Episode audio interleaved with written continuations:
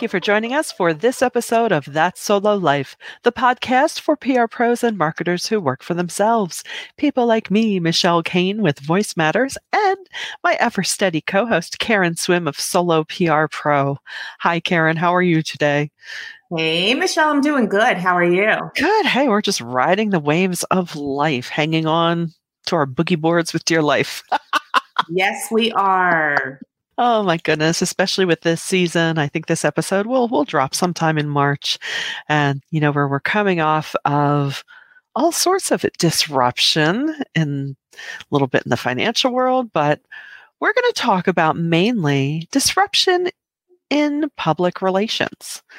You know, how the practice is changing, how we can, you know, go along with that, how we can be ready, how we can prepare, how if we need to retool our businesses and how just to stay successful, to stay the successful, awesome pros that we are. So, yeah, you know, it's funny. I attended this fantastic webinar this mm. week, and one of the panelists in talking about it was all on artificial intelligence. Oh, yeah. Different aspect of it. It was really interesting. And and I did gain some insights. However, the the panelist in talking about artificial intelligence talked about he made the statement and he said well you know the public relations industry is very slow to change and excuse really me bugged me because yeah. as PR practitioners, we often say that about some client industries. There are some client industries that are so slow to adopt to change and and I don't want to name those because it's you know this is not a time of shaming but when he said that it bothered me because there is a lot of truth in that but it should not be true. It should not be true of us. So to be thought of as an industry that is very slow to change to me says that we wait and and we do. We're cautious and you always hear people say you know the foundation of public relations has not changed. And and that's true. The right. at the core and the heart of what we do, it has not changed, but certainly the environment around us has changed, the tools have changed, the methodologies should change. There are so many things that are different. And as this panel, I don't know if it was the same panelist, but as they they pointed out, they said we are at a moment with artificial intelligence much like we were with the internet. Hmm. and i'm old enough to remember the the birth of the internet and to remember how it was rapid innovation and how things like happened. Yeah. so it was all about the internet. It was like this new shiny thing. And it wasn't a fad. It wasn't a trend. It stuck. But there was a lot of rapid in- innovation in a short period of time we're seeing that same thing happen in artificial intelligence. So, not to veer off into that topic because we've discussed that and we'll continue to, to update you, but there is disruption. One of my greatest fears for our people, our people, our tribe, and which is, you know, public relations practitioners, is that we sit on the sidelines and we wait it out. We wait mm-hmm. to see if something's really going to stick.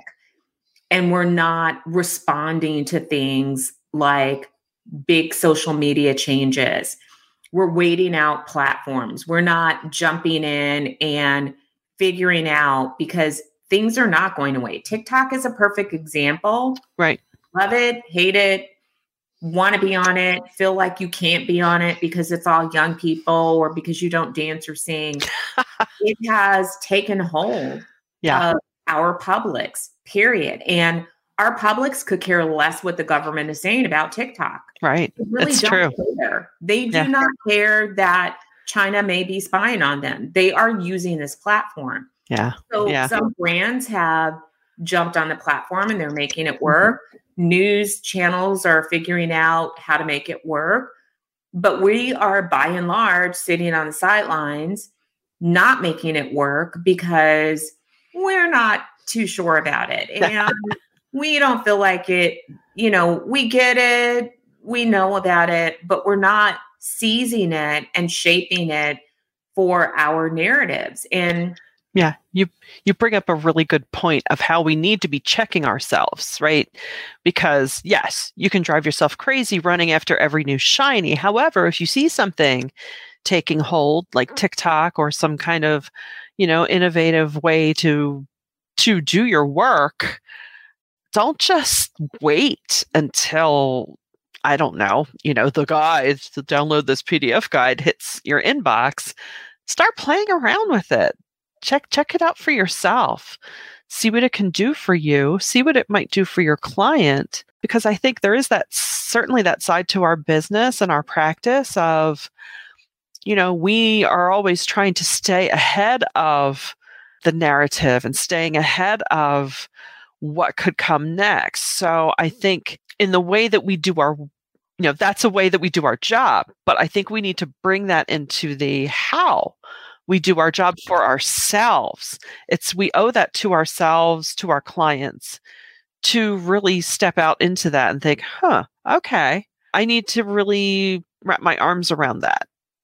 And and let's be real about the shakeup that really is impacting our industry. We see a media landscape that is incredibly chaotic. Gone yeah. are the days where reporters have a single beat. They don't.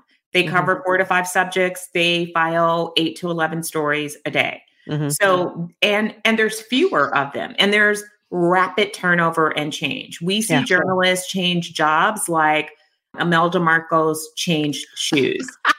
and it's, you know, so it gone are those days where you're trusted you know rolodex and and i know many of us didn't come from the rolodex area but you know just to use that analogy where your trusted contact list of reporters your go-to's yeah. were there. Gone are the days where you you know could really count on you know deep industry reporters and that's all that they reported on. That's far and few between. In some industries it still holds true like uh, real estate comes to mind. There are still you know real estate reporters but beats are shrinking and mm-hmm. again in response to the the economic outlook you know media doesn't make money in the same way anymore. There is it's changed. And so that that is a disruption to us. When we talk about things like TikTok and the social media channels it's not just that these tools exist but it's that it's upended what we think of as thought leaders and experts because everyone has the opportunity to be an expert. Yeah. Yeah. Everybody can do it. It's yeah. they've democratized having an opinion about things. And so for us, that disruption means two things. It means that you have to be innovative in pitching your own thought leaders. You have to think outside of the box. You have to figure a way to to rise above the noise, but it also means that you have to watch out even more closely for misinformation mm-hmm. and disinformation because people can say anything. And if yeah. they have enough people following them that believe them, then that false information becomes truth in the minds yeah. of many. Yeah. And, you know, think of it this way every company is a media company. It, and that was, you know, never more clear than with the onset of social media every company now has a platform to broadcast their message in a variety of ways. And when you're talking about, you know, shrinking beats and a shrinking media, add to that the fact that people are being inundated with information from all these people and trying to discern what is worthwhile, what isn't, what is true, what isn't. And if anything, that makes our job even more challenging to cut through all of that noise and to put forth the information that we're we're handling on behalf of our clients. I mean, and let's let's not ignore the elephant in the room. AI. Yeah. AI is absolutely disrupting public relations and yeah. we can, you know, raise our fist and we can wave at it and we could be mad about it and we could say it's not as good as a human being and and it is not artificial intelligence is not really intelligent, as someone said this week. It's not. It doesn't have a brain, it doesn't think. However, it is going to absolutely replace some of the things that we hold near and dear. Mm-hmm. And, you know, again, we urge people to test out these tools, yeah. play around with them, learn how you could use them in your work because it is disrupting us. I mean, yeah. so us being upset about things and talking about how we don't like them or how they're not as effective is not too bad strategy that we want to use. What we want to use is we want to become knowledgeable and be able to guide our clients in how they can use them and the things that they should be aware of. For example, we've all heard now that there's this AI voice scam. That's something that you need to be looking out for that AI has the ability to go to YouTube, to go to the social media channels and pull your voice and create false clips. Right now, they're being used in scams targeting the elderly. But let's talk about what that could really mean for your clients. Meaning that somebody can take something and have one of your you have your CEOs yeah. saying things that they really didn't say. So we have yeah. to be on guard for that. And again, I think that we should be leading, leading leading this effort, not only of how we use AI and how we use it to do our work more efficiently and optimize what we're doing, but we should also be leading advocacy for ethical practices.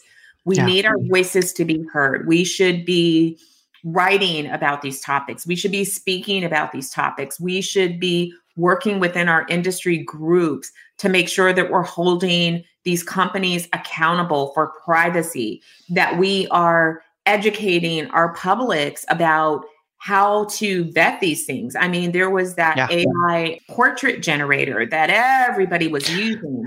yeah. And I never touched it because they had, you were giving them essentially rights to your image. And yeah. Michelle and I know intimately because we had an AI expert on our show yeah. many months ago before ChatGPT blew up yeah. that talked about these problematic areas of AI. So no way am I giving anyone rights right. to my image, rights to my voice. So, but we need yeah. to understand that. And we need to not, and I saw so many people doing this. It was oh. like the most popular thing. And I'm like, what are you doing? Right. What They're not doing. Yeah, because I mean, it, it was enticing because you thought, "Ooh, that looks really cool." Yeah. But wait, stop, yeah. and that is really, you know, this is all, you know. Let's hope that as if you're hearing us, you know, don't think, "Oh my gosh, oh my gosh, I'm behind. I need to." No, just stop and consider this is an opportunity. Yes. To be of service. This is what we do. I'm, you know, I, I I tell my clients I'm your little black cloud in a dress. I'm here to tell yeah. you all the bad things that could happen, but we're not going to let them happen.